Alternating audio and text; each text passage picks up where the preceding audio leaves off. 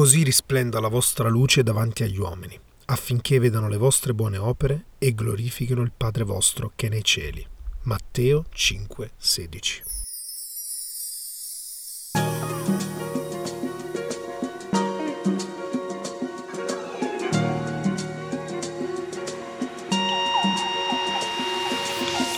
Benvenuti in questo nuovo episodio di Bible of Love, il mio nome è Pasquale Cesarino e oggi mi sono chiesto: come possiamo trasformare le parole che abbiamo appena sentito in vita quotidiana? Ebbene, il tema di oggi è "Splenda la tua luce nelle tenebre". In questo passaggio della Bibbia, Gesù sta insegnando e dice che noi siamo la luce del mondo e che la luce non può essere nascosta. Vi faccio un esempio molto più chiaro. Ipotizziamo che questa luce sia una collana d'oro. Chiaramente avremmo paura di indossarla ovunque, perché qualcuno potrebbe rubarcela. Ma se qualcuno ce l'ha regalata, avrebbe il desiderio di vederci indossarla, giusto? Ora, qualcuno ci ha regalato qualcosa, ovvero la salvezza mediante la grazia di Gesù, che è morto per noi sulla croce, e se io riconosco questo, ce l'ho dentro di me, non posso tenerlo solo per me. Posso stare attento affinché il nemico non mi rubi la mia collana d'oro, ma comunque devo fare in modo che la mia luce risplenda, affinché gli altri possano essere illuminati dalla luce che c'è dentro di me. Vi sarete accorti che in questo mondo è pieno di cose brutte, pieno di peccato, e sembra che non si abbia una direzione chiara. Sempre più famiglie si devastano gli uni con gli altri. In mezzo a tutto questo male sarebbe opportuno che qualcuno faccia risplendere una luce. Se tu hai una luce in te, non puoi tenerla solo per te. Sapete, io nei miei spettacoli di giochi di prestigio parlo di Gesù, ma non è per fare proselitismo, assolutamente. Quando ho iniziato ad avere un cambiamento in me, Cristo ha rinnovato la mia mente, il mio cuore, ho iniziato a sentire il bisogno di doverlo comunicare agli altri, ma non per obbligare nessuno a credere, semplicemente perché io mi ritrovavo ad essere una persona che aveva bisogno dell'amore di Dio, e quando l'ho incontrato la mia vita è cambiata solo che in meglio. E allora ho pensato dentro di me: perché non parlarne agli altri? Perché non cercare di far avvicinare gli altri a questo Dio così amorevole, pieno di misericordia? Ed è per questo che è nato questo podcast, ed è per lo stesso motivo per cui io parlo nei miei spettacoli di Dio. Semplicemente perché in questo mondo ci sono troppe tenebre, troppa oscurità.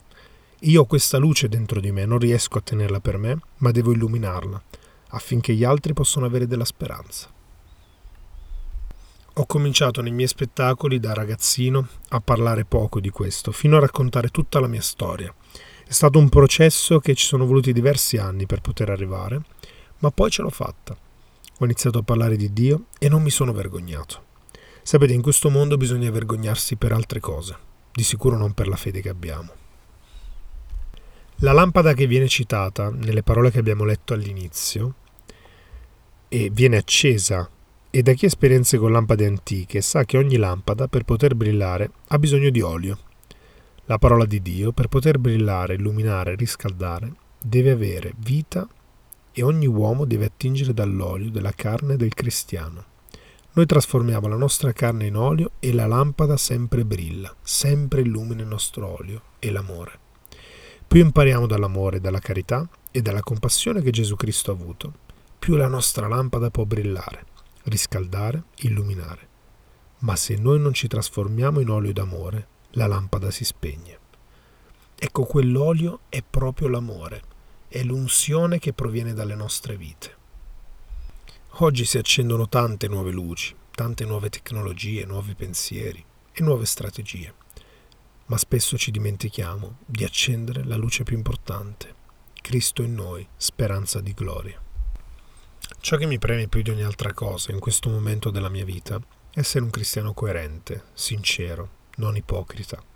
E auguro anche a chi possiede questa fede e mi sta ascoltando in questo momento possa essere scosso nell'intimo e riflettere sull'essere coerenti con ciò che dichiariamo di essere.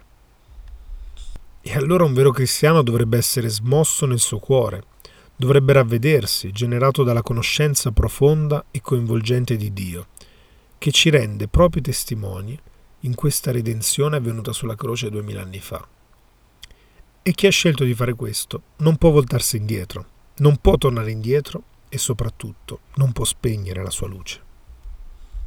E come diceva Elizabeth Kübler-Ross, le persone sono come le vetrate, scintillano e brillano quando c'è il sole, ma quando cala l'oscurità rivelano la loro bellezza solo se c'è una luce dentro.